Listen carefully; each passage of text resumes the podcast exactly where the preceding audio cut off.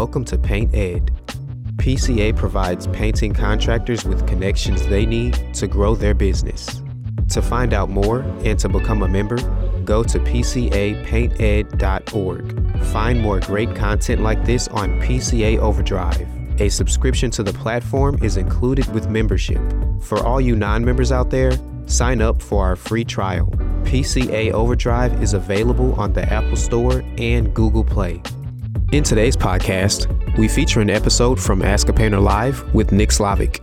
In this episode, Nick talks about mastering the basics of estimating, his favorite methods for coming up with a price, and determining if that price is right.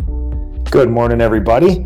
I am Nick Slavik. This is the Ask a Painter Live show. It's a weekly live Facebook show where I use my almost 3 decades of experience as a master crafts person, a trades entrepreneur, a business owner to answer any of your questions. Today, we're going to continue our Mastering the Basics series on estimating. And on this one, this is such a big topic. I have an entire master's class devoted to this topic that takes normally 5 hours, 6 hours in person, going through a whole bunch of in-depth sort of stuff, graphs, charts, things like this. Today is going to be a mini master's class, and I'm going to leave it wide open for questions. I'm going to let you guys guide the conversation about estimating today, because this is legitimately the biggest topic on the painter internets, which is what do you charge for X? So I'm going to leave it open and you guys can basically guide this conversation. I have my presentation. I'm going to lay down some data and some feelings with you as I normally do, and then we're going to get after it. So good morning, everybody. Holy cow. Love to see everybody watching here. Okay. Let's do I'm going to screen share in a bit here. First, I'm going to go through some house cleaning stuff. So overwhelming response to the Ask a Painter Live winter retreat. This is something that we started last year where we get somewhere between 15 and 20 of the most interesting thinkers in the industry together, and some really cool stuff happens when you get into the woods in Minnesota and you start ideating and conversating and things like that. So I believe we have 1 or 2 slots open. If you're interested in coming, we're finalizing. In a year of COVID, we always have to have a little bit of flexibility in who's coming and who's not. But if you're interested, DM me or email me, nick@nickslavik.com. I can send you more information. But we're right at about capacity, maybe 1 or 2 open slots, maybe 1 or 2 contingency slots in there. That'll be happening mid-February, and it's a pretty awesome thing. You're going to like the people who are there. We have a luxury log estate that has a complex of 3 buildings. It's on a lake that does not have a public access, which is pretty cool. There will be snowmobiles. There will be ice fishing. There will be spearing. There will be a private chef. There will be all sorts of dinners and drinks and appetizers and things like this, some crazy content and a whole bunch of conversation and ideating. So it is going to be good. Also, if you can't make it to the Ask a Painter Live Winter Retreat, we can do master's classes in your area. So you can either email me, you can email the PCA and ask for Marsha, or there's a link in this here. If you want an all-day master's class where I go deep into a couple topics, I got a menu of about 10 or 12 different things here, all the way from coding science, marketing, estimating, modern apprenticeship, which is hire as many awesome people as you need for your business, marketing, sales, production, hiring a leadership team, coaching a leadership team, and all that stuff. It's going to be pretty awesome. So if you want that stuff in your area, we can work with to find an underwriter and all that other stuff for you. Also, if that wasn't enough, the PCA Expo is back after a 2-year hiatus because of COVID. We're going to be in Orlando. It's going to be about a 3 or 4 day event where some of the biggest thinkers from across the country gather. And it's basically going to be, about 4 days of maybe 300 to 500 people, business sizes all over the place. It is going to be absolutely awesome. Michael Crane, thank you for the compliment on TikTok. He appreciated the job costing master's class. So yeah, that has been my most popular, the Mastering the Basics course here. So we're going to continue with this again. I'm going to start painting stuff pretty soon on Ask a Painter because I got an itch to get out there and start painting stuff, and people really love to see that. It's been a while since I've done a standard operating procedure or a little mini master's class on painting. So that is coming, folks. But January, February is the time where people start getting introspective. They start thinking about their business. And this is the time where I really want to get out this information: job costing, estimating, standards and deliverables, all this sort of all that sort of stuff that you can actually work on your business now when it's not as crazy as August, July, June, things like that. So All right, if you want to go to the expo, that huge gathering of people, there's a link in the show notes here as well. It is an awesome time, people. I will tell you this, there is a new age of contracting out there, and it is one where we are open, we enjoy togetherness, we collaborate, and we will legitimately change the standards of the industry by doing that. I truly, truly believe that. So we're going to go for a little bit of question and answer after a while. Like I said, this is going to be a super mini master's class on estimating, crash course, thoughts, ideas. I did a stunt show a bunch of weeks ago where I just priced all your work. That was a interesting thing because people love to bash other painters on the internet. A painter will come on and say, hey, I have this. How do you price this? And everybody will say, you're a hack. You don't understand. You shouldn't even be a painter if you don't know how to price it. I will personally challenge every single person watching this show. This show dog whistles to a certain part of our industry. We are the good ones, okay? Be inclusive, not exclusive. When you see somebody out there wanting to know a price for something, help them work through the problem. Giving somebody a price will not help them. You need to teach them where the price comes from or help them figure it out along the way. So I'm going to present to you 6 or 7 different methods of coming up with price. I would challenge every single person watching this. When you see the next person post a question about how do you price this, help them. Help them. Do not sit there and say you shouldn't be a painter if you don't know how to price, because I can guarantee you right now, every single person watching, including myself, there is something that we're going to encounter in the very near future that we don't know how to price. And then we're just as good as those other people. You know, we don't have all the answers. But what I'm going to show you today is the theory of how to come up with price. So you can basically say, okay, I've never painted a water tower before. Let's go through 1 of 7 options, and I bet you we can come up with a pretty good price. It's a pretty good thing. So we're going to start here. I'm going to screen share. Yeah, there we go. Okay. All right. We'll go through a couple slides, and then we'll get through, some questions and answers, because we're going live on TikTok, Instagram, and on Facebook. So, all right, folks, here we go. This is another series in the series of shows, Mastering the Basics. This one is going to be estimating. So, assumptions and variables. For anybody who's ever been to one of my big master's classes, you understand that I like to go through some assumptions first. I would never, ever, ever look a master craft person or a longtime business owner in the eye and say, this is perfect. This is the only way to do it. If you're not doing this, you're wrong. This is my way, folks. And this way has been gathered from hundreds of painters around the country. This is an adaptable system, just like my estimate templates, just like my theory of leadership, just like our standard operating procedures for painting. These are not perfect because they cannot address every variable. So what they do is they're an adaptable thing. They're a Swiss Army knife. They're a Leatherman's tool where when you approach a job, you can adapt that tool to whatever that job needs. Number one, I can guarantee you this. If you start messing with price and you do not have a proven product yet, you are going to cause mass chaos in your business. What is a proven product? To me, on the steps to becoming a professional company, not just painting company, you have to have a proven product. You have to know what paint goes on what thing, applied by what tool, in what order to get a guaranteed result every time. If you cannot guarantee a result every time, you do not have a proven product. A proven product is backed up by an SOP, a standard operating procedure, a written SOP. If it isn't written down, it doesn't exist. Once you have a proven product, once you're consistent, once you know how to enamel a set of kitchen cabinets and get a consistent result every time, then you can mess with pricing. But in any good scientific experiment, if you mess with more than one variable and you get a different piece of data back, you're not going to know which variable actually changed the data. That is a horrible experiment. You don't have any actionable sort of items. So here's the deal. You must have a proven product. Price is only one variable. If you think you're going to mess with price and take yourself from being horribly unprofitable to profitable, you are likely wrong. You're likely wrong. I will tell you this. Price is only one variable in this whole thing. If you, right now, this year in 2022, if you want a simple goal, it would be to increase production, increase quality of production, and that alone will drive more profitability than messing with your prices. I would always urge you to up your prices, most likely. Statistically, painters should do that. But it's not materials that is holding you back from profitability. And honestly, for a lot of people, yes, painters horribly underprice their work. But that's not usually what's holding them back. They're not perfect executors of the craft that just aren't pricing it right. A lot of the times they're not consistent, they're not good at their jobs, and they need to get better at their jobs. You must be consistent in order to mess with your pricing.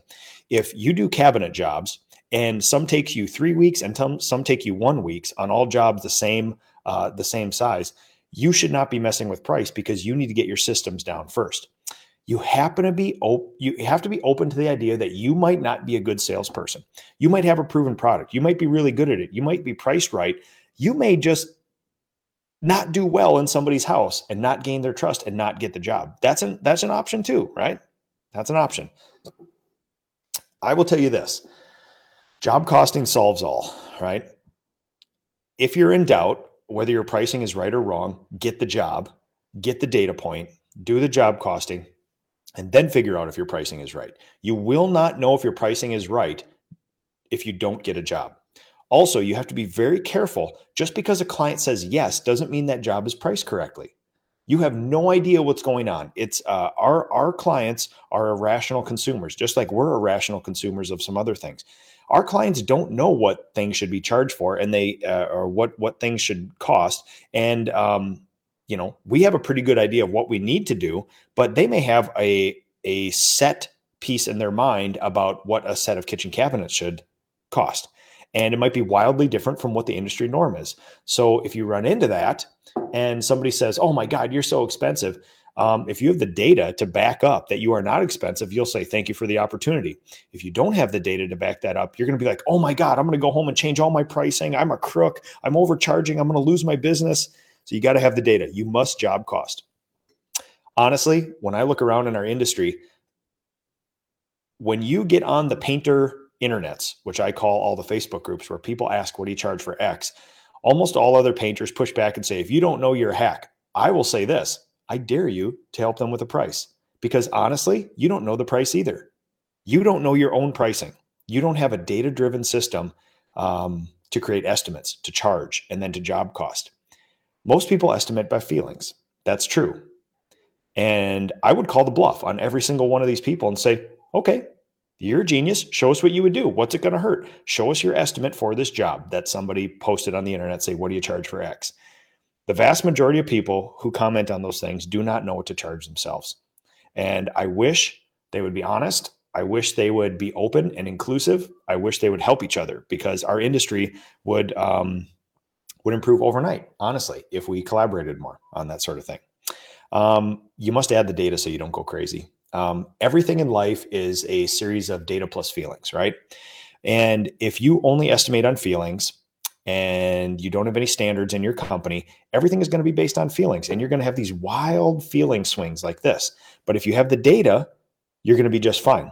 A great example of estimating was last year was the first full year for Estimator Andy, the known and loved Estimator Andy in the industry now.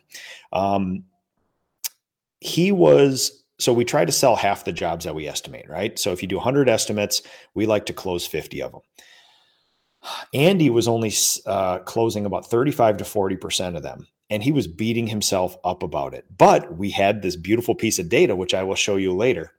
And there's another statistic in our industry called AJS, average job size.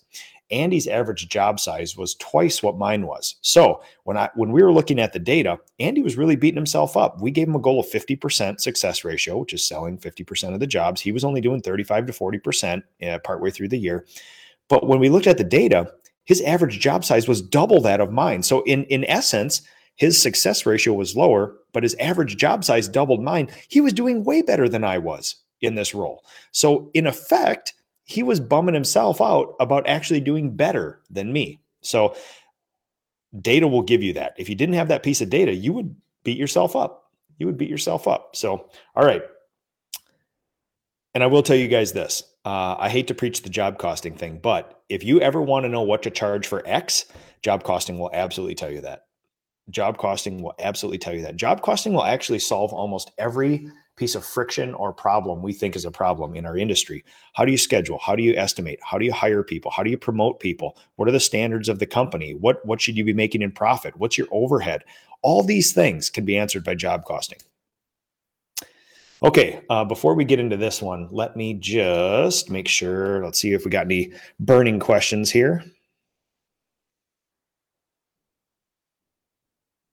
Oh, John Buse. Oh, man, look at all these people. And God dang, you guys are great. Good morning, everybody. Ron Gerhartz, what is your method for pricing residential new construction? I'll get into that in a little bit. Ron, remind me later on. We'll hit that one again here. All right, so I just want to make sure there's nothing crazy here that I'm missing. Okay, like I said, I'm going to go through a few slides here, and then I'm going to let you guys guide the rest of the conversation. You can, estimating is such a big deal, and there's so much theory and data and feelings around it. I'm going to let you guys guide the conversation. So I have something I call the price matrix or the price Bible in my company. Why don't I just hand that over to you? Number one, this thing changes weekly, right?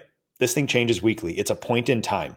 It's made for me, for my stage of business, for my number of employees. And again, we're going in Minnesota winter. We completely change the way we estimate, the way we sell, the way we market in Minnesota winter.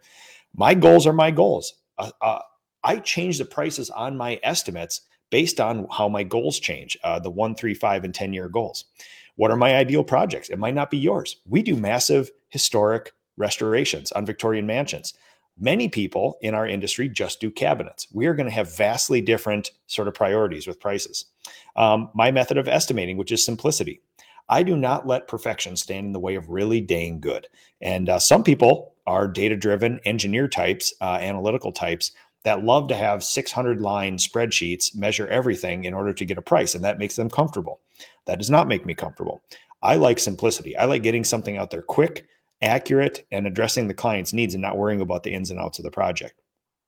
I'm managing an estimating team. So we actually have a second estimator starting Monday. So when we go out there, we have a sales team technically of 3. I'm the marketing manager and the sales team manager for now.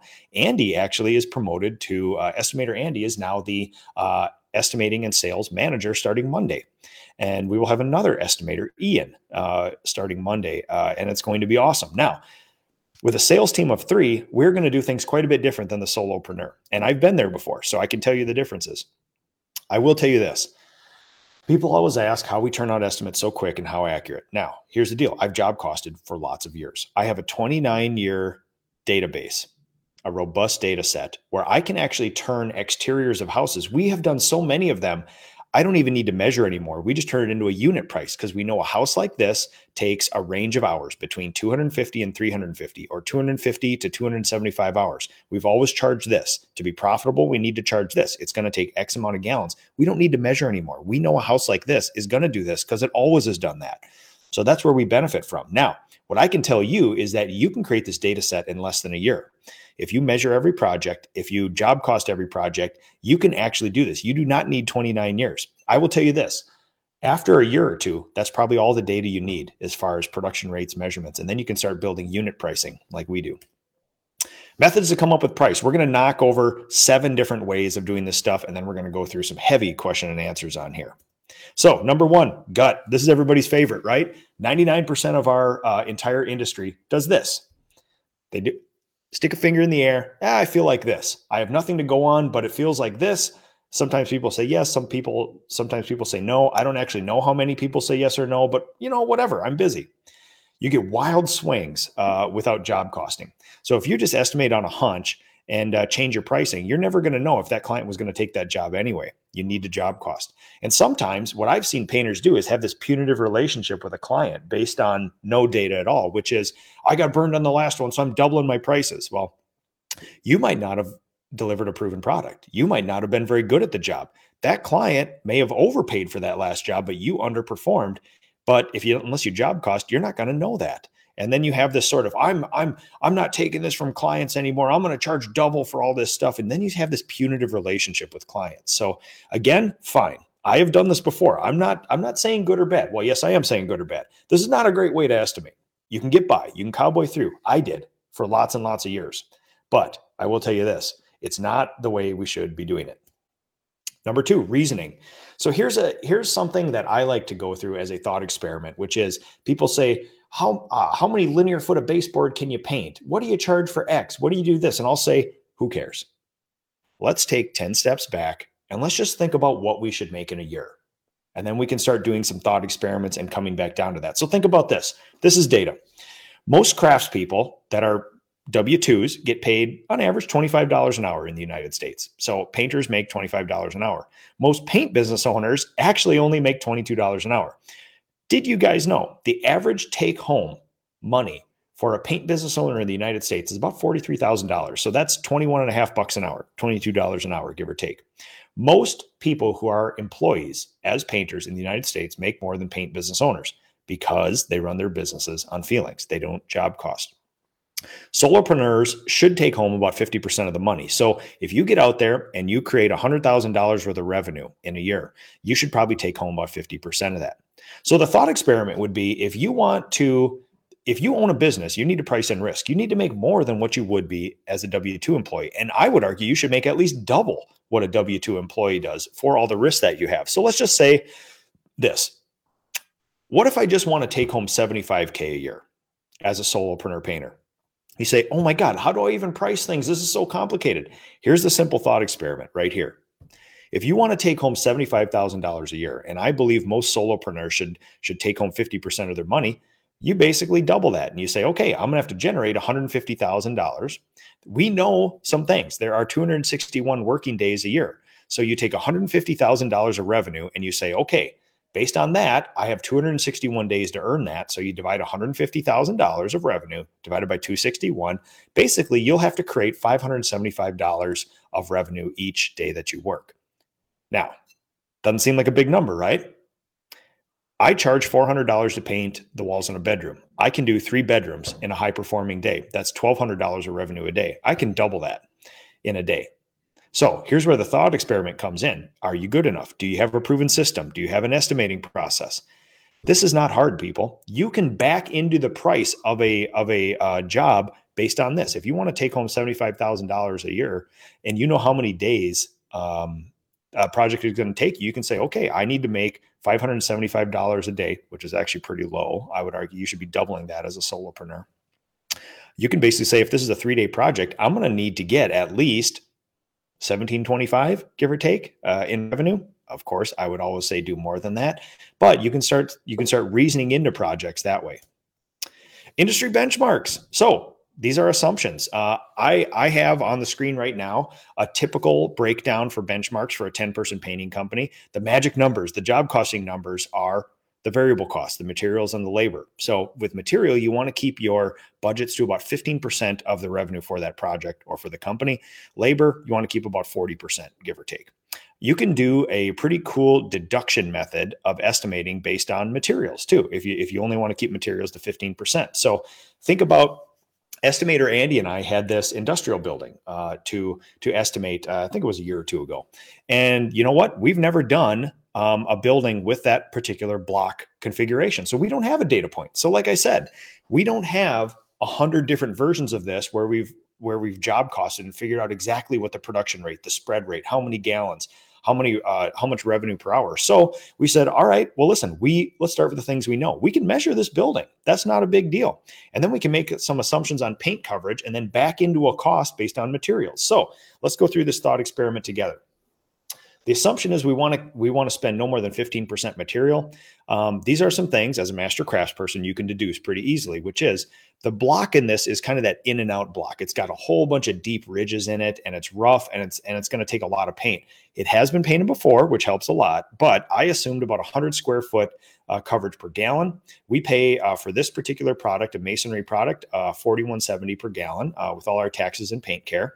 And I measured the sides. You can see the south, east, north, and west on here. That gives us about 19,350 square feet of actual wall space. I divided that by 100, which is the coverage of the paint. So for one coat, we're going to need 193.5 gallons, give or take. That's what we assumed. Assumptions, right? You can say, Nick, that's probably not perfect. I'll say, fine. What else are you going to do? This is a great thought experiment to start backing into prices. So obviously we don't buy a half gallon. So 194 gallons times the amount of price we pay per gallon equals, we're going to have over $8,000 in just paint cost for one coat of paint on this building. Now, if you want to figure out to keep materials to 15%, and that has to be 8,090, you divide 8,090 by 15%, and that'll tell you If you charge $53,933 and you spend $8,090, that would be 15% materials. You would have to charge at least that to keep materials at 15%. So there you go. You have one data point. This may not be perfect, but this is a reasoning way, a thought experiment way to back yourself into a price. Now, let's take it even farther. What about labor then? And how many hours should a project like this take? You can make a lot of assumptions this way. So we got a 19,350 square foot building. You can see the equation here above the arrow. Now we times 40% labor, because remember, the industry benchmark is 40% labor. So we have about $21,573 in labor cost. And if you divide by revenue per hour, which is another benchmark, we want to create at least $55 of revenue an hour, again, which I would consider low. We would basically have to say our painters need to get this done in 392 hours and use 194 gallons of paint. That's a good place to start. You also do a sniff test at the end of this thing. Is $53,000 on average a good price for a building like this? It's a lot of money. Sometimes you just have to use your intuition and come up with that stuff. But here is one way using knowns. This is just algebra from high school. Solve for X. We know some things. We don't know some things. Let's use the things we know to help us reason into the things we don't know. So instead of a world of, holy crap, I've never seen a building like this, I don't even know where to start. Great. This may not be perfect. You have a place to start based on data, based on simple data. Job costing. This is my favorite one right here. And I love the bedroom experiment based on this sort of thing. Number one, do a project. Job cost it, compared to the benchmarks, and then you can adjust if needed, but there's a whole bunch of variables. So here's one actual project I did years ago. Bedroom wall repaint, sold it for $425, $60 in material. So that gives us about a 14.1% material budget. Labor, it took me 3 hours. And as the owner, I got to put something in there. So I put myself down for $30 an hour. Times 1.25 burden. We have a 25% burden. So you take 3 times 30, which would give you $90 in a rate. And you have to add 25% of that for labor burden. Gives you about $112.50. So benchmark for labor on jobs is 40%. I did that job in 26.4%. This lets you know you have a proven product, your standard operating procedure is good, and you're producing at a very good rate. Another rating of a job is revenue per hour. Not the best. It's a little bit variable, but I produced $121.60 an hour. The industry benchmark, low benchmark, I would say is 55. So again, performed very well on that one. And that's what I would expect a very seasoned master craftsperson working alone to do. Now, assumptions and decisions based on this, right? We got this data point. And this doesn't necessarily say good or bad, but you can make decisions based on this. So number one, can you raise your rates? That depends. Number two, did you get a callback on this project? So you may have put up a really big number, $121 of revenue production an hour. Oh my God. But you may have messed up and you had to come back and do more work to correct it. Was this project an anomaly? You have to ask yourself that.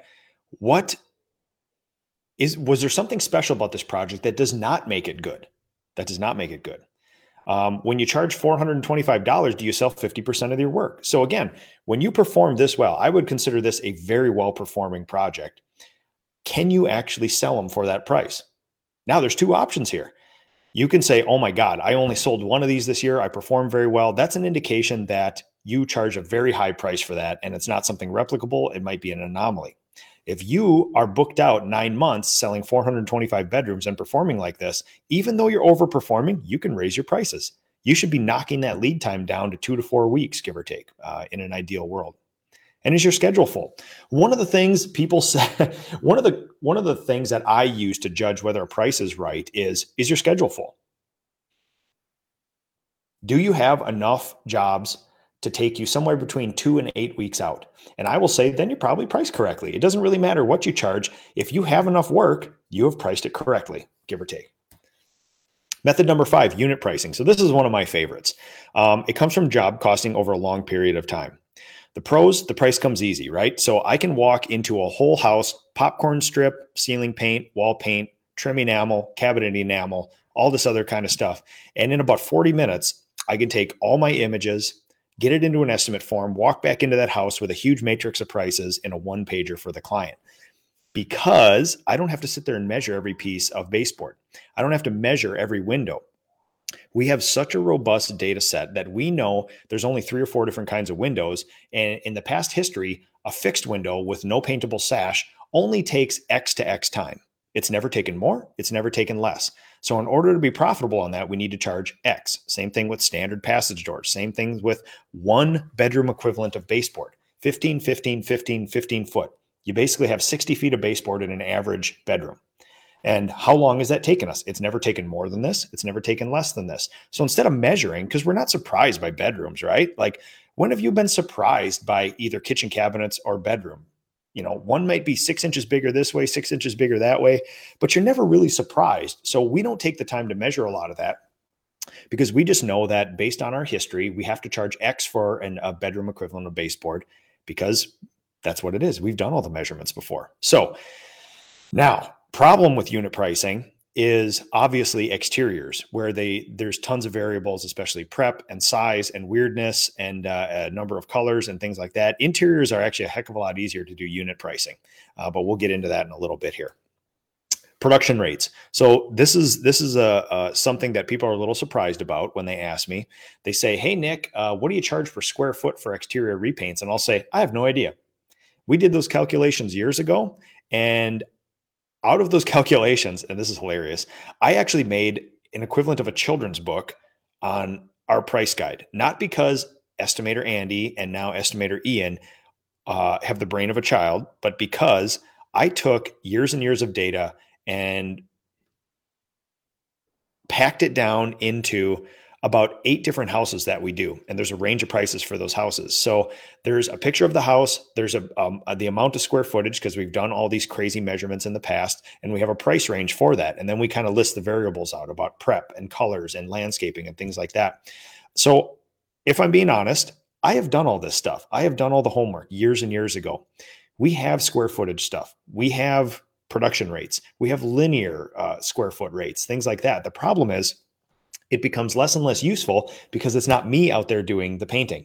It's apprentices, and apprentices at all levels. We have people who have been here for 4 years who are masters and produce highly. We have people who have been here for 4 weeks who don't produce very highly. So the problem is, you can chart all those production rates, but pretty soon you need to figure out another form of pricing for this. And to me, production rates mean much less because of the training version of our company. But I will say this, production rates are the easiest to transfer. You can take somebody who knows nothing about painting, and if you give them a formula, you say, we charge, $2 a square foot or $2 a linear foot for baseboard. All they have to do is measure the baseboard and input the number. That's a beautiful system. But the simplicity belies the complexity of, if a variable gets thrown in, they can be so wildly off. But you must have a large data set for production rates. Now, fatal flaws of estimating by production rates. Again, like I said, whose production rate? I have an image of a beautiful historic home on there. Not many people have 100 different versions of these that they've done and job costed and been profitable at. So the problem is, you're still going to run into stuff you've never done before, and you're not going to have a production rate for it. And then if the only thing you do is rely on production rates, you're not going to have another option. So you need to have one of these 7 options at the ready when you have to do that. And also measuring complex substrates. I am not a compliance guy. If I had this beautiful historic home on here and I had to measure every square foot of soffit on this house, it would take me a week to get it accurate. And I can guarantee you this, it would not be accurate at the end. So again, for my personality type, this doesn't work very well. I'm not a compliance sort of guy. I'm not an analytical, everything must be, accounted to the penny of everything. And then again, if you don't have these data points, what are you going to do? You have to default to another method. So market rate is another one of my favorite methods here. Now, this is high risk, high reward sort of stuff, which is, this can be ethereal. This can be a feelings-based thing at some times. Market rate is the highest possible price that the people in your market will pay for a job. When people say, Nick, what are your production rates? What do you charge per square foot? Or what do you charge per hour even? Or what's your charge rate? I'll say, I don't care. I'm going to charge the most I can charge for this job while delivering value to the clients while keeping a full schedule. That is a very hard number to come by because you need tons and tons of data. How do we get this data? The last full year that I did all the estimates for this company, I did over 800 estimates. you can start detecting patterns and success ratios and average job sizes, and you can figure out very quickly what the market rate for that is in your area. SR, success ratio. If you sell 50% of the jobs that you're out there, that you estimate, theoretically, you're sort of priced right. This is not perfect. This is mainly for larger companies. If you're a solopreneur, I would say, you know, you're closing 20 to 30% of their jobs at the most, because you don't need that much work. But if you have 5 to 10 employees and your success ratio is 50%, I would say you're priced sort of right. That's a quick sniff test, if you will. Now, the good thing is with market rate, we analyze every project every week. All our estimates, all our completed projects, and we have this pulse that comes into the company that we review as a leadership team. So we actually adjust our rates sometimes daily, weekly, and monthly. I truly believe as leaders, we need to detect patterns. And this is one of them. When you get the data back from job costing, you say, oh my God, our popcorn stripping jobs are not profitable at all. So let's look at the hours per job and let's see those production rates. Stripping popcorn per square foot per hour, what are we at? And if you see wild variations, then you need to train your people better. But if they're always stripping 40 square feet per hour, give or take, and you're not profitable, then you might say, well, that might be a good indication that we're below market price and we need to raise our prices a little bit. The biggest thing is with your estimates, you need to start tracking them. And we're going to get into another show about marketing, but you need to track where these things come from. You need to track how many jobs you estimate, the price of those jobs, how many jobs you sell, and what the value of those jobs are. This is the data you're going to need to actually quell those wild variables. Here's what I see people do a lot. You go on 3 estimates one evening, and all 3 clients right in a row say, oh my God, that's so expensive. I would never do that. If you didn't have some data to back that up, I would imagine a scenario, I've been there before, where you're lying in bed saying, oh my God, I've screwed up all my pricing. I've got all these estimates out there. Nobody's going to take me. My business is going to die. It's going to blow away in the wind, and I need to lower my prices drastically. The problem is you don't know if those people were ever going to purchase painting services. You don't know that. They may have never been your clients. They may just have been window lookers, and it doesn't make them bad, right?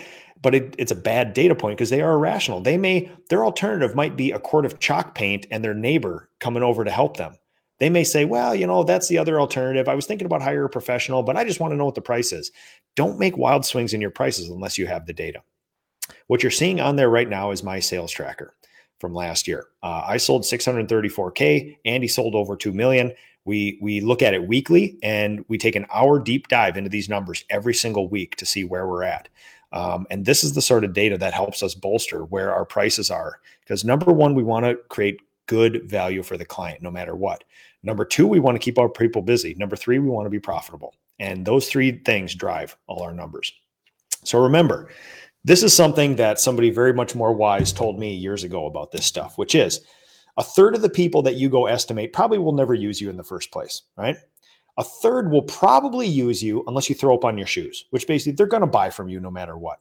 And a third are kind of on that edge where you might be able to sway them with a value proposition. I will say this, is my pricing correct? Are you busy? Do you have enough money? Do you have enough jobs coming in to keep your company afloat? That is the quick sniff test of saying, okay, at least some things are going right with your estimating, but now you have to job cost and refine that. You may never feel like you solve this. Imagine, I was big on virtual estimating 3 or 4 years ago. We did half of our jobs in 1 year virtually. The pandemic hit and I thought, oh my God, my time has come. I have a beautiful virtual estimating system down. In a time of COVID, people really demanded human contact. For better or for worse, nobody wanted virtual estimates. We couldn't give away a virtual color consult for free. That year, we didn't give away one. Nobody wanted it. So you have to constantly be on the lookout for these things. You have to constantly be able to adapt to the market. 90% of painters should raise their prices. During that year of pandemic, we had master's classes right here where master craftspeople and solopreneurs from all over the country came in, and we job costed projects together. And universally, everybody undercharged and did not make as much money as they thought they were. Data point for you. Price modifiers. You have to consider that when I quote people on prices. And when I help painters with prices, this is what I charge, because are you growing or are you stability? We are in an aggressive growth mode. So my prices are going to be lower because I have to feed this machine with jobs, easier jobs, so that my apprentices can learn, so that we can stay, so that we can be profitable, so that we can take care of our clients. Lead time. Do you need work, or are you booked out 4 months? If you're booked out a year to a year and a half, you theoretically, by the laws of economics, have grossly undersold your work, possibly even given it away, give or take. If you have a less than a 1 week lead time, you are either overpriced or you're not getting enough leads in your company. Are you a tight niche or a generalist? I would consider myself something in between. We do massive Victorian mansion restorations. We do powder rooms. We do cabinets. We do trim, decks, all this other stuff. People may think of me as a generalist, but really what we do is not that different. We've actually gotten rid of wallpaper, decorative finishes, glazing cabinets, all those other sort of things. So you're going to change your pricing based on that. If you only have a very small amount of things that you can pick from, you might have to modify your prices so you can get more of that. When we're a generalist company, you may not have to. You can be a little more wide-ranging because you do a lot of other things. Also, seasonal demand. Data point for you guys, I spend almost my entire marketing budget in the 6 months over winter, because winter, theoretically, people just don't demand painting services inside their house as much as they do in the summer. In the summer, we have the option of going inside and outside of Minnesota. In the winter, it's only inside, and people normally like to hole up. So we have to force the demand. We have to create our own higher demand in the winter for that sort of thing. And the fun stuff, the data, the analytics. So again, here's a sales tracker. You can derive a lot of great things from following your estimates. Writing down every estimate you did, whether it sold or you lost it, what the price of that estimate was, and just following those numbers. If you can add in where it came from, you know, did they find you on Google? Did they find you on Facebook? Was it a flyer? Things like that. You can actually start deriving some pretty cool things. My internal marketing budget is 3.5% of revenue. So for $1 million paint company, that means you would spend about $35,000 a year in marketing to generate all the leads you need outside of word of mouth referral. You can actually get down to then cost per lead. In my company, generally, it costs about $125 worth of marketing to get one person to ask me for painting. Now that's just an estimate. And then if our SR is 50%, you can see that this is a very interesting number, but you can start getting these numbers, and then you can start tracking, well, what's the cost per lead on Google? What's the cost per lead on Facebook, Instagram, TikTok, flyers, newspaper, etc. Still have questions? You're never going to feel 100% comfortable with pricing and estimating, but you can have data that says, well, listen, I don't know if this is perfect, but we have enough work for our company. The work we are doing is profitable, and I feel comfortable with our estimating process. You can always improve that, but those are the kind of baselines of it all. So another thing to consider is price is kind of set by you, but really you have to understand price is set by thousands of irrational consumers out there. And irrational is not a negative term. Irrational is a person may think that painting a powder room is a $4,000 job that takes 2 weeks because they don't know. Also, somebody may think a powder room costs $22 to paint because that's what a gallon of paint is at Menards to paint. They may also have had a cousin who's out of work come over and paint it for $75 because they needed cash. That may be their baseline. So when you come in and say, we charge $375 to paint a powder room, they may gasp. They say, oh my God, my semi-alcoholic neighbor who is out of work only charged me $75. Well, guess what? That's an irrational consumer. Their baseline isn't set properly like that. So you have to understand that not good, not bad, but just don't react violently and with all these feeling towards client, because they don't know what this is. They don't know what to charge. Another thing is it may not be price. Or if you really want to increase your price, you may have to actually add more value. The three biggest value adders that we do as a company is helping with color, moving furniture, and cleaning up after ourselves. Those three things. And we address those directly in our estimates to make sure that people know that that's what they're getting. It might be easier to justify your price, not by the quality of paint you use, but by the service and the level of service you give around it. So always consider those kind of intangibles. If you're a solopreneur and you're not taking home $80,000 plus a year, you need to change one of these. You need to either get better or faster at your job, or you need to raise your rates, or both. That's a data point that I can guarantee you is true with those things there. All right, let's get back into here and let's start running through some questions. man, I can't thank you guys enough for all the, holy cow, there's people from all over saying hi. Bon dia, all my friends down in Brazil. Okay, Ron Gerhartz, what's your method for pricing residential new construction? Two thoughts. This is more theory-based, which is we have production rates on this and all that other stuff. But I will tell you this, new construction, residential new construction is a very painful way to go through this industry painting. The rates are cut rate. You're actually a subcontractor. So somebody's charging your rate and then they find you and give you a much smaller rate. So if you think you're going to get your flagship residential private client stuff, rates on that, you will not unless you find a special builder. So what I say is, what is the opportunity cost? I think last year was the first year in the history of this company we did not do a residential new house because we did not look for them, because the year previous we did 3 and it was very painful. The opportunity cost is what could have you done with that time or money that would be better. In the time that we did those 3 new construction houses, that was super painful. We were ordered to be on site with this many people on these days. It didn't work into the schedule. It's always last minute. They're asking us to do stuff for free all the time. It wasn't a good fit for our company because we didn't dictate the quality of the process or the timeline. And certainly it felt like the client's best wishes were not looked after during the whole process. And we wept for the client because it's not a good process for them.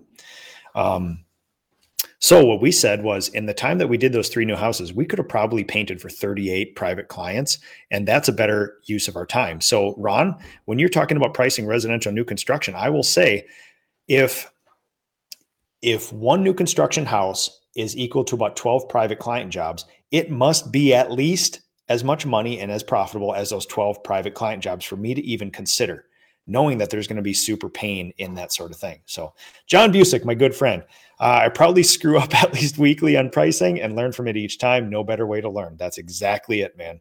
Getting the data. Dylan Gurelli, good morning. David Evans, how are you, my friend? Mr. Steininger, thank you for the poster, my friend. One of my most cherished items. All right. Good morning, Mr. Joseph. Les Allen Reshecki, but doesn't prices all based on location? Oh, you people, this thing, I get so frustrated with this. I get frustrated to no end. People say, yeah, Nick, all this is fine, but you're not in San Francisco. You're not in Omaha. You're not this. Stop it. When I did my pricing show, and as a stunt, people posted their prices and I just gave them a price. What do you charge for X? Hey, give it to me. I did it. The prices were so equivalent across the board. The prices were so equivalent across the board that there was only about a 10 to 20% variation based on the most expensive area codes and the least expensive area codes. People use location as an excuse. Stop it. Stop it. Painters aren't that good that their prices are so dialed in that location would even make a difference. I will tell you this. Most people don't know how to price their work. They're pricing it incorrectly and they're not charging enough. So I would say location be damned. That's a very complex version of what do you charge for X. I would say most painters aren't complex enough in their day-to-day operations to use that as a variable because they have all this other stuff. Like they're having failures in their paint process. So don't worry about the slight variations between San Francisco and San Bernardino in prices, if there even is any. I would say your production needs to get better. You need to start upping your prices anyway, regardless of where you live, give or take. So, but that is a point of frustration for me because people like to use that as an excuse not to discuss pricing. I will say BS. Dave Pine, good morning. Any thoughts on using estimating services? We get approached by numerous companies several times a year. Curious if any has experience. Yes. So if you guys have noticed, your email inboxes have probably been flooded with, hey, we're an estimating firm and we do all this. Do not think that they are going to do your job for you. I have used them before. Namely, I use a lot of these companies, some of them in India, for takeoffs on larger new construction and commercial jobs. And a lot of times what they'll do is they'll actually estimate the project for you. I'm just looking for wall square footage, ceiling square footage, linear foots of things like that. And they come back and they'll actually put in rates for that stuff. They are so wildly incorrect.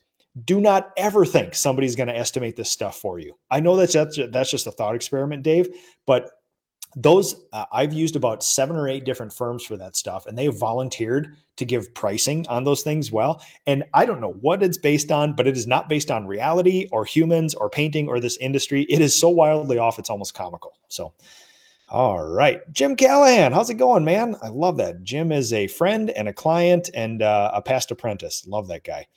Aaron, good morning. Aaron Muncie. Carlos, how's it going, man? Wendy Anderson. Oh, one of my favorite clients, Wendy Anderson. I appreciate how much you went through pricing with me on the stairwell your cruise did for me. You were direct and complete in each step and price. I also love that my approval was important, and you clearly let me know if the price might rise because of unexpected issues. I will hire your company in a heartbeat for my next project. So professional. Again, we can stand there in Wendy's beautiful Victorian house in St. Paul because, and give her and address her needs, because we don't have to sit there and measure. We don't have to do all this other stuff. It's Wendy has some things that she wants to talk about: her beautiful house, color, processes, timeline, things like that. And I would much rather use our data set as a weapon to come up with a very quick estimate so that Wendy and I can just talk, especially when I'm in an old house and we can talk about the history of the house. I'm very interested in that as well too. So I don't want to waste my time doing that stuff. So, all right, Nick Rice, I sent you an email about the SOP video. I will absolutely send you my SOPs. I should also say this. I would be happy to send you an estimate template if you email me, nick@nickslavik.com. But do not think for a second that this is going to tell you what to charge. You need to figure that out. I can send you my G Sheet sample that you can put your prices in, but there's no calculations on this. This is just a format of what I show my clients. I'm happy to do that. Mark Adams, Holly Barlow, I need that children's book. Holly. So for people who do, this is some things I save for people in person or my closest people in the industry. And if you come to my Estimating Masters class, I show you my children's book of estimating. And I name that because it's kind of hilarious, right?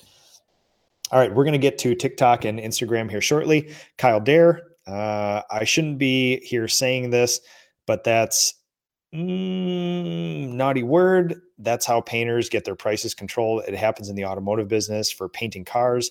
And guess what? It causes lots of problems trying to tell someone there's a time frame. Ooh, lots of naughty words in that one, my friend. Okay, I'm trying to figure out what the through line is. When it comes to customer and owner relations, then down and down, everyone will have problems. No way to guess like that on repaints. Yeah. Kyle, appreciate it. Sounds like you're kind of angry, dude. Let me know what I can help you with. If you, I can't actually tell if you agree or disagree with any of this stuff. John Busick, a couple comments on production rates. All right, here it comes. Holly Barlow, Stephen Colvin. Good morning, Nick. Sash Wright. Oh my God, love following you guys. A couple comments on production rate. It takes a lot of experience and data to come up with accurate rates. Repaints require sniff tests based on prep, location, access, client schedule, etc. New construction requires X factors beyond the rates and should be calculated when in doubt and some fluff.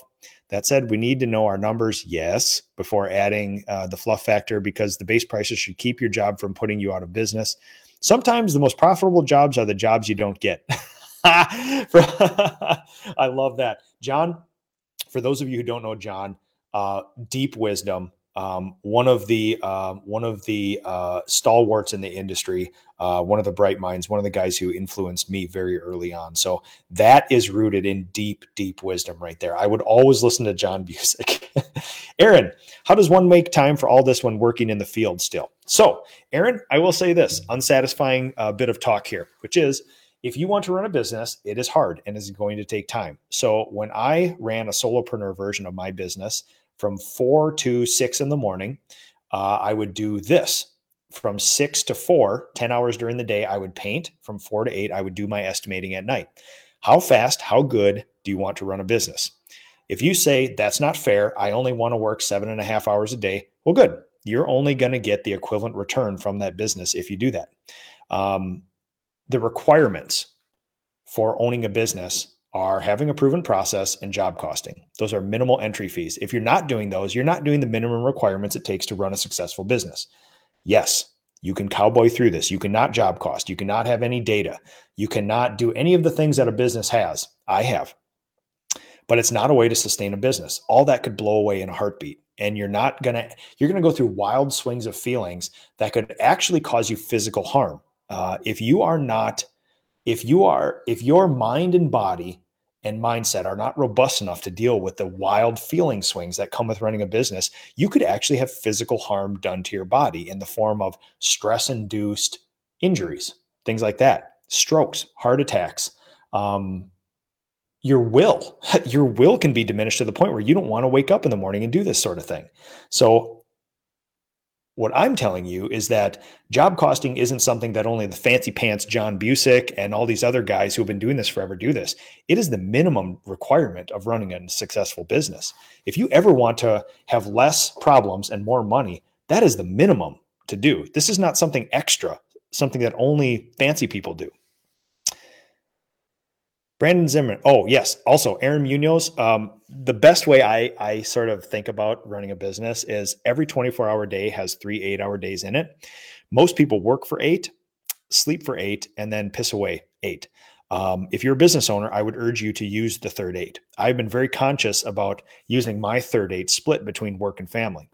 What you don't hear in there is video games, TV, and a whole bunch of other personal things. But the good thing for me, I love this business, I love this craft, and I love my family.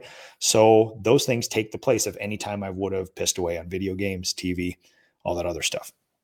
Brandon Zimmerman. It may seem overwhelming for somebody to say, okay, what kind of systems do we need to put in place for capturing this data? We use VeraClock, the clock in and clock out in each individual job. Very simple. It gives us laser accuracy in getting the data on how long each project takes us. I can look back 3 to 6 months and whatever. Yeah, that's great. It's just doing it. It's not impossible. This stuff already exists. You just need to gather it, give or take. And again, how good do you want to be? If you are stressed out, if every day is problems, putting out fires one after another, and you don't take the next steps, put forth the effort to solve any of those things, in effect, what you're saying is, I don't mind this state of chaos, or this state of chaos is much better in my mind than actually putting forth effort to solve it. I would much rather stay here and have this chaos than put forth a little effort and solve it. That's what you're saying by not taking action. Astrid Diaz, good morning. How's it going? Stephen Colvin, we're booked out a year and I'm adding capacity to bring our lead time down to 6 months max. We're billed at $100 an hour and I'm considering raising our rates. How would you calculate the new billable rate? So Stephen, I don't care about billable rates. You can bill whatever the hell you want. What do you produce? So Stephen, I would urge you, I'd be happy to work with you offline if you email me, nick@nickslavik.com. If you haven't job costed yet, let's job cost. If you have job costed, let's look at what you're actually producing, because people get all sorts of craziness about, hey, I sold this at this billable rate. And I'll say, that is all make-believe, fake, whatever numbers, right? They're good for some things, but the real number is what did you produce? That's the final arbiter of all this stuff. I don't care what you charge. I don't care what you sell. What did you produce? So honestly, what I would do now is figure out if you're booked out that far, it's likely you're underpricing your work, may or may not be. There's just a generalization based on what statistically I've seen out there. But yeah, if you're billing out $100 an hour and not producing $100 an hour, then you need to start looking into changing the way you price your work. Most people who say they bill $75 to $100 an hour do not produce $75 or $100 an hour. That is the truth. All right, Michael Court-Hampton, thank you much. Jeremy Courtney, where is the PDCA, now the PCA convention this year? March in Orlando. There's a link in the show notes for this thing here. Travis Contreras, feeding the machine. Kevin Rogers, hey, Nick, what's your method for pricing skim coating walls? Again, you go to the data set. We do not have a robust data set on skimming walls. And the one we do deals with new stuff and then with historic restoration. We only maybe have 10 to 20 data points for each of those things over the years and those things. So we have a smaller, more variable data set. But the best thing you can do is just theorize how long is it going to take you to skim coat a room, use your charge rate, use your production rate, or that benchmark 55 an hour and start reasoning into a price like that. But honestly, our data set is much smaller than cabinets, things like that. So we have a price for that. We have a price for square foot, but it's not as robust and not as deep as the other one. So Nick, thanks for all you do. You're such a professional. Oh, thank you very much. I appreciate that. Travis, sorry, I meant to finish the question with, if you were a 2 to 5 man company and you were the owner, where would your single room cost be? I know you're in the 400. Yes. So I have, okay. If you were a 2 to 5 man company, yeah. And you were the owner. So if I did not paint, I would probably oscillate that between $400 to $500 per room. Now, what you can do, you can charge a hell of a lot more if you go out there and also market a whole bunch more and get more leads, things like that. But theoretically, here's how I think about it, Travis. Smaller the company, higher the rates. Larger the company, lower the rates because you got a machine. Now you can make up for that with marketing, which what we do. You know, we don't wait for organic stuff to come in. We send out flyers and stuff like that. Valentino Miranda. Good morning, Nick. How do you compete with companies that use subs? If we use employees and carry workers comp plus payroll. So it's not just price all the time, Valentino. We use subs and W-2s, and each of them have pluses and minuses. There's a whole bunch of different value propositions in there. Just because people use subs doesn't mean they're less expensive. I know a lot of companies that use subs and are more expensive, but it's all the value proposition. What are you getting for that? All right. Aaron Muncy.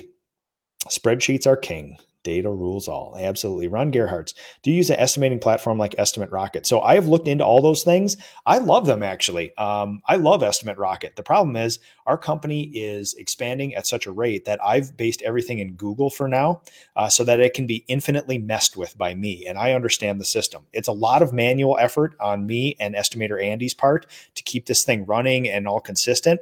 But it's a thing that we can change daily, weekly, monthly. And since we created the system, we can comply with it a lot better. So for now, we are not using an estimating app or software or anything else. We are using the our own stuff only because we need it to be infinitely customizable at the moment because we're going through crazy stages of complexity and professionalization in this business here. So.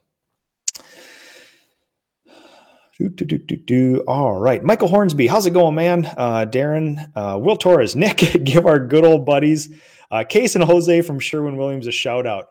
Love you guys. Thank you so much. And I will personally say, not just Sherwin Williams, but leave your dang paint reps alone, people. Yes, price increases are coming. Who cares? You can't control it. You can sort of. If you have a super big business and you have negotiating and buying power, you can actually negotiate some of that stuff. So the biggest way, if everybody's out there complaining about their Sherwin and Benjamin Moore reps and all the other reps right now, these people are your allies. Partner with them. They are assets to your company. My reps are huge assets to my company. They contact me weekly saying, how can we help your business grow? And they are active participants in this because I don't beat them up about price. The price of materials is not what's keeping me from profitability. Case, Jose, you're doing the Lord's work out there. Take care of your painters. They want to grow businesses aggressively and partner with them. And painters, be nice to Case and Jose. They're your friends. They're going to help you. Get out there and do this. Michael Hornby, anybody using National Paint Cost Estimator? Oh, also, a really cool thing. I actually have the PCA estimating guides here too. So, super sneaky hidden resource in the industry. If you want to dig into this and you have no experience painting, or you do, but you don't have any started production rates or anything else, you can actually go to the PCA, their website, buy price and estimating guides, and that'll be a good start for you. And then you can modify them over the years. That's a really cool thing. Jeremy Courtney, hey, Nick, explain to my wife who is here listening with me why I should attend the PCA convention for the first time this year. Jeremy, I am not a company man for the PCA. I will give you interesting data point. I got involved with the PCA 5 or 6 years ago. I attended my first big convention. I met people like John Busick, you know, the Dave Scaturos, the Gina Courts of the industry, the people who run these monster multi-generational companies that have deep wisdom. They pulled me aside and told me everything that I was doing right and wrong and that I needed to do in the future. They were open. They were honest. They called me on my BS. And I saw the biggest jump in personal growth, professional growth, and professionalization of my company since then. 5 or 6 years ago, you could look at a graph of my history of the 29 years I've been here, and I did great all those other years. I did real great since then. The hockey stick curve kicked up since then because I got wise after that. I got perspective. Business success is grit and information. I had plenty of grit to do this stuff. I did not have the information. The people at the PCA Expo have the information. And if you have the grit and you throw that information on there, you're going to be supercharged like I was. My life legitimately is changed today because of the people I met there. The expo itself will not do that. Paying your membership dues will not do that. It's the people. Pay your membership dues, go to the expo, and then dig in with the people, and your life will change. I'm not going to oversell it, but my life has changed since then. The people I met there are lifelong friends now. And they're some of the most robust, aggressive, progressive people I've ever met in my life. Awesome people. All right, Harvey, you're right. Stress almost killed me. Been in business for 30 years and finally doing it a different way. Love to hear that, man. Same with me. Michael Hornsby, you will get unbelievable growth from presenters and associated. Yep, absolutely. At the expo, please explain your arithmetic for the four wall bedroom calculation when you as an owner painted it. Adam Voisey. All right. Super simple here. Let's go back. So guys, simple math. We learned this stuff in elementary school, right? This is a bedroom. I charged $425. I had $60 in material, basically a gallon on a paint and sundries, or 2 gallons of paint. That's 14% of this price right there. Our goal is 15%. It took me 3 hours. I pay myself $30 an hour as the owner of this company, and there's a 25% burden on labor. So if you pay somebody $10 an hour, it actually costs you $12.50 an hour to do that. So in effect, I had $112.50 of labor of this project, which is 26.4% of this.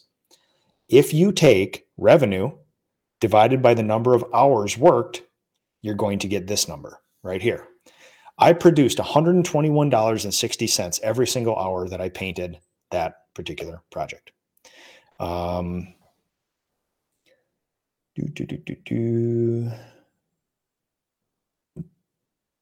Let me make sure. Sorry, there's so many dang comments it skipped here. Sumter. Wait a second here. You'll get unbelievable growth presenters.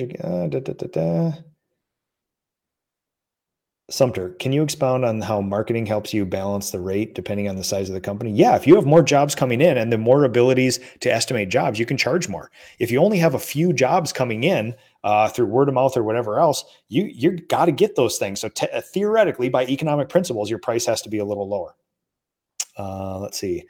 Adam Voisey, I hope that helps. If you have a specific question about the bedroom pricing thing, let me know. I know people fixate on that a lot of the times. Steve Lockwood, Nick is slowly changing myself and my business. Awesome, man. That means a lot to me. Build a relationship with your vendor. Michael Court Hampton, the PCA estimating guide gives a great foundation. I would absolutely agree. PCA residential forum exploded my business. Absolutely. I will agree. Will Torres, I've seen personal growth in just 6 months after these 1 hours with my man, Nick. Thank you so much, man. That means so much to me. You have no idea. Strong answers. Kyle Jeffrey, Nick, love what you're doing. Question for you. We're doing roughly 10 to 20 estimates a week with one estimator plus myself. It gets crazy. Staying organized with callback questions, customer signings, schedule estimates, etc. has proven to be hectic, and I always worry we forget something. Any advice or tools? Yes. Estimator Andy does 18 on his own a week. I usually do 5 to 10. With our next estimator coming on, we'll be doing another 18 a week, give or take. So we'll have the capacity to do at least 40 a week, give or take. You must have an SOP. So in my company, we actually have a SOP for estimating, which is I am going to attempt to screen share. Now you have to bear with me. So hold on one second. I will share this with you. I'm going to a Google tab. Here we go. So write the process down. Again, you guys have watched my my estimating show. We're going to hide this one. Or you have watched my standard operating procedure show. Guess what? I have a standard operating procedure for this as well. So as you can see, I'm going to make sure this shows up here. Yep. This is the exact process that we follow for this. Again, here's the 3 keys to a perfect estimate. Be brief and be bright. Give them only the information they want and be prompt. Number 1, this starts at the lead. We assess the lead. We make initial contact. We reply with a stock email and schedule the estimate. We create a Google Calendar event. The estimate, the prep. Before we leave each morning for our estimates, we confirm the estimate date and time with the client. We get a confirmation. We create a Google folder for the project. We create an estimate template. So we take one of our Google templates, make a copy, put all the client's information. It's sitting in their Google folder ready. So that when we actually do the estimate, we just upload their images, fill out the information for that job, print it out, and move on. Estimate, 10 minutes early to the site. Here's the actual presentation. You greet the client. You verify the scope with the client. You actually want to figure out what they use. Listen and ask clarifying questions. Take detailed notes. Create the estimate in your vehicle. You email the entire packet, and you print it off on site, and then you present it to the client. After that, based on the client's wishes, we either sell the job or don't, or they need time. You update our CRM. So then we get into Trello, and we move a cart around. We make sure the Google Drive has everything in it where it needs to be. And then that sales tracker, which I shared with you guys, we input the client's name, the price, and then we start tracking all that stuff. But it's done every single estimate. This is the key. This is the absolute key, which I'm going to tell you. You must do this every estimate. If you do 10 to 20 estimates a week and then do all the stuff at the end of the week, you will forget something. It is not okay to do that. So you must do it while you're at that estimate. And then we start our follow-up process. 24 to 48 hours, give or take, we have a series of follow-ups. We update the CRM based on the follow-ups. When we sell a job, we hand it off to our production team and we brief them. And then client care before, during, and after. So if the client has questions, we answer them. Now, there is also some admin stuff. So weekly sales meeting, the CRM has to be updated. The Google Drive has to be organized with all the estimates, all follow-ups complete, and the sales tracker updated with weekly numbers. So for us, let me go back up here. Sorry, you guys are commenting so much. I'm getting comments skipped here. So yeah, Kyle Jeffrey. Drill this. Just like how I paint a bedroom, 22 steps to paint a bedroom, I do the exact same thing for the estimate. It's the same process every time. Same morning, same ritual, same everything. Kyle, if you email me, nick@nickslavik.com, I can send you this SOP and you can build off it and do that stuff too. Austin Schumacher, you've changed my the back-end management of my company. Oops, sorry, I'm kicking my own camera around. You've changed the back-end management of my business with all the data tracking. Oh, thanks a lot, man. I really appreciated that. Sumter, awesome. Chris Brook, hey, you struck a nerve regarding paint reps. As a small single-man LLC who doesn't purchase the volume compared to large painting companies, using Benjamin Moore, price increases accompanied with no product availability has me considering the large box stores. Am I wrong? Yes. Who cares? Chris? Materials are easy to fixate on and be made the devil because there's a price, we have to get them. Now there's friction with supply chain. Everybody has supply chain issues. Everybody's raising their rates. You will not find a paint company out there who has all the paint and who hasn't increased their prices this year. So I would tell you right now, just buy the best stuff and get your labor up instead. I did the calculation for all these price increases you hear about, 14%, 8%, 5%, give or take.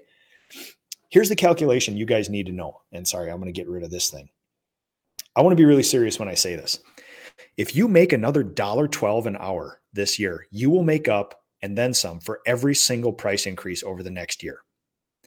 If you make another $1.10 an hour, $1.12 an hour this year, every hour you work, you will make up for and then some every single material price increase out there. Do not fixate on materials. It is not worth it. Fixate on your labor. Most people are vastly underperforming and underselling their work. The low-hanging fruit is not materials. It is you being better, you getting a higher price with more value for your clients, and going out there and executing consistently on that. That's the biggest thing. It is not paint. So Chris, I'm sorry. I get a little spicy. You are absolutely wrong. Stop worrying about materials. Get the best. Do whatever you can to get enough of it and move on. I actually have more problems with supply chain stuff than smaller companies because of the quantity that we need and the availability of stuff. So don't think that I have it any easier. Now, yes, we have very special buying power and we probably get some preferential treatment, but it's not just because the amount of paint we purchase. A lot of it is because I love my paint reps and we are partners in this. I never beat them up about anything. I never make wild ass without delivering. And we have a good relationship. It's just like personal relationships. It's just like relationships with your client. If you have a punitive relationship, it's not going to be as good. So, all right, Nick, how do you handle your accounting and bookkeeping? So I have 2 accounting degrees from college, double minor in it, and I know enough to hire a bookkeeper. And when I went out and found a bookkeeper, I found somebody who would also be a kind of ad hoc board of advisor person. I have a local accountant who share my same core values, and they actually advise me on a lot of business things. So I am deep into the finances of my company, but the day-to-day bookkeeping, I do not do. I get reports from my bookkeeper and I analyze them and I do my own reports and analytics as I need them. But the day-to-day, the nuts and bolts entering in the 300 transactions a month we have, leave that to somebody else, pay somebody else to do that. And definitely don't do your own payroll and taxes. That is one of the most foolish things you could ever do. Adam Voisey, thanks, Nick. I was confused by you charging only $30 an hour. Adam, that is what I pay myself as the labor rate. What I charge is $425. I do not charge by the hour. I charge $425 for that bedroom, and it's my problem to get that done very quickly. I have to pay myself something in order to job cost. I pay myself $30 an hour. Thomas Drake. There we go. Clarification. Nick, what CRM do you use? A Google Sheet. Unsatisfying answer. I make my own, and we work from there. Rail Correa, just got here, but how do you manage a 3-hour job on 8-hour workday? Your guy is probably going to spend more time than 3 hours. Maybe if you have enough marketing, enough estimating. If that is only a single room project, line them up with 2 more that day. As a sales team, I need to provide full-time work for all my people, and we go out there and we market to increase. So if the problem is, yes, you're always going to be having like shorter days just because of wild things like that. But if you have a full pipeline full of leads and estimates and work, you can just start scheduling one after another. Tell them to go to another job. Easy enough. Will Torres, will you be attending PD? Okay, folks, here real quick. PCA, Painting Contractors Association. It used to be called PDCA. This event is not called PCA or PDCA. It is the Expo. The PCA is the organization. It's like saying the Buffalo Bills and the Super Bowl. That's the equivalent. The PCA is the Buffalo Bills. The Expo is the Super Bowl, give or take. I will be there with my entire team. I will be doing 2 presentations. So buckle up. They are going to be absolutely fun, give or take. Jamie Burkhardt, do you use Trello as your CRM? We tried, and it failed miserably, so we do not. We use Trello as a visual management from taking jobs from lead all the way to completed on different boards. My sales team has a board. My production team has a board. I actually have a board for Ask a Painter to track my projects and content creation in there as well, too. Looking forward to seeing you at the retreat, Jamie, by the way. It's going to be awesome. Rail Correa. Plus, do you have a percentage number you add on top of the cost of every job to cover the expenses to run the business, like insurance? That is the cost of my jobs. Now, you can estimate in any number of ways. And I'm so sorry, TikTok, Instagram, we'll get to you guys, but the Facebook questions are coming in hot and heavy here. You can estimate on any number of ways. There are people out there who take a can of paint and add all sorts of crazy calculations to it to come up with a price for a job. It doesn't matter how you charge for it. It's that you charge a price where you can pay for that stuff. That's all that matters. I hope that helps, but I don't do that method. Eric, fast that louder for the people in back. I think you're probably talking about my material stuff. Like, listen, guys, I don't get spicy on the internet much, but I see people riddled with limiting beliefs. Yeah, but there's supply chain interruptions. Yeah, but there's a 14% price increase. Yeah, but there's no good people out here. It's all limiting beliefs. And people use that as an excuse for not executing. I will tell you this. Shut the TV off, shut the painter Facebook, internet's off, things like that. Don't listen to other people. Get out there and take care of your clients. I guarantee you, you will have the best year of your life if you have sweat running down your face and you have happy clients. Magically, you will be profitable. Matthew Kern, I love how passionate you are. Yeah, dude, this gives me great energy. I love this. And I was there. This isn't me knowing all the answers. I've toiled for 29 years to get to where we are now. I have learned. If you think you've learned a lesson that I haven't, you're probably wrong. I've probably have 100 different iterations of pain and friction and suffering and problem in this. And I've dealt with them in all different ways to get data points and then give them to you guys. So Russell Peach, Nick, you need drip jobs. Drip jobs is awesome. I've been talking with Tanner Mullen about it too. And we're in some, we've been talking to Tanner Mullen about that stuff. The problem is, you guys will see a through line through this, which is in order to give good data for my company and give good data to you, I have to bootstrap a lot of things my own.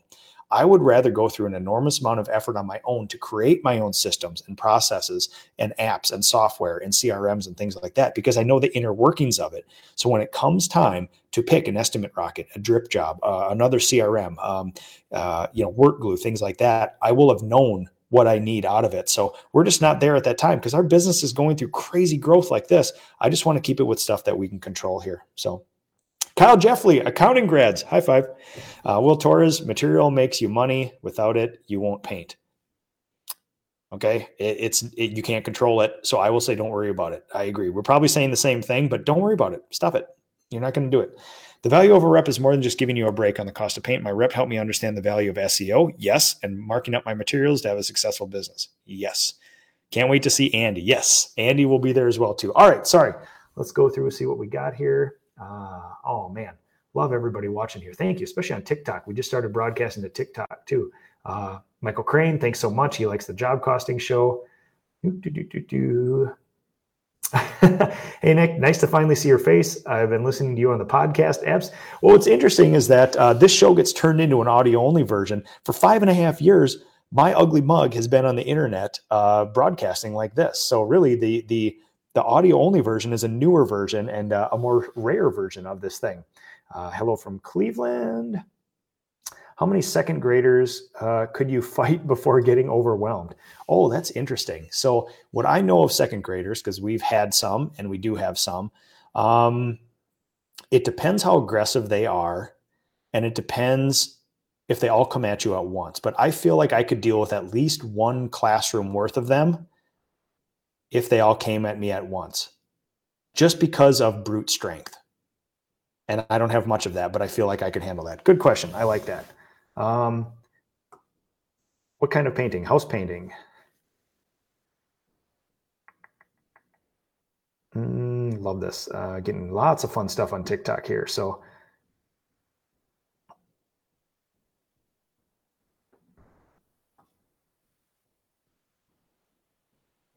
all right. 2 years in, learning every day. That's awesome. I've watched hours and hours of your YouTube videos. That's another place to find me as well, too. So, all right, let's see what we got here. Let's see what we got. Oh, man, lots of people watching on Instagram as well, too. Thank you guys for this. If you guys want to actually see my screen shares, you got to go to Facebook. That's where I can do the screen share in the app, and you can actually see all these things I'm talking about, pictures, images, spreadsheets, things like that.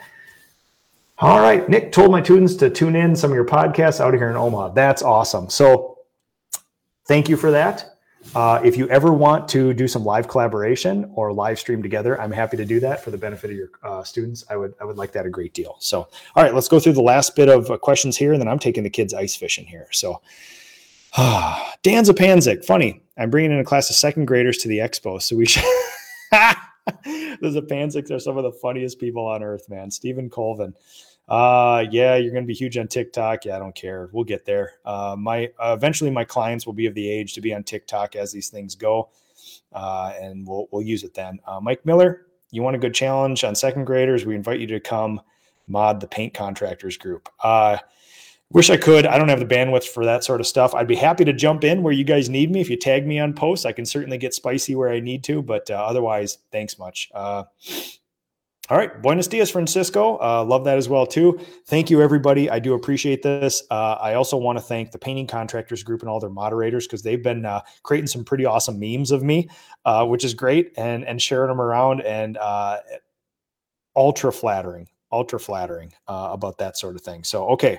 Oh, Eric Fastnet. Sorry. One more question. Nick, I'd love to hear you talk more about your recent post about leadership coaching you're doing with your team, how it's presented to them. What's your team excited about? What's the goal? Goal is to increase people's knowledge and exposure to accountability. We started in 2022 a biweekly leadership coaching and mentoring group for every single person in my company. It's voluntary. They're on the clock. Many of them already worked their 40 hours, so this is all time and a half. We work a 4-day work week. This is on a Friday morning. Every other Friday morning, we meet at our local From Scratch Cafe. We all share a meal. Company pays for the meal. Company puts everybody on the clock. I bought them all books. We read the books together. We share takeaways. We each list a personal, professional, and superordinate goal. And then we update those goals each week as people want. And then we make asks of the group. If somebody's not hitting their goals or doesn't know how to hit their goal, they make an ask of the group, a formal ask saying, hey, listen, one of the biggest topics nowadays is personal budgeting. Hey, I want to start a personal budget. How do we do that? And then we use this group to do that. I am slowly introducing everybody to heightened levels of accountability, because being able to be told you're not good at this and you need to get better, people who aren't open to accountability will bristle against that and fight you. And eventually it makes them sad and they leave. A good person, a good leader, a good master craftsperson, a good business owner will take that and say, okay, tell me more about that. Tell me how I'm not doing good. What can I do to improve? And then take in that data and actually make changes on that. But they don't have an emotional response to it. And that's what I'm introducing everybody in my company to, which is that heightened levels of accountability. Especially, when a client pulls you aside and says, I don't like this job. I don't trust you guys anymore. This is not great. You could fire back a big F you, or you could say, hey, listen, I hear you. I hear what you're saying. Let's sit down and let's talk about this because we want a resolution for you. And those are two very different ways of solving the problem. One of them is very successful and one is not. So, all right, Eric, thank you so much. All right, people, I am out of here for today. I do appreciate this. Paint Ed podcasts are produced by the Painting Contractors Association and is made possible by members and industry partners. To find out more about upcoming education opportunities or for more information about joining PCA, visit PCAPaintEd.org.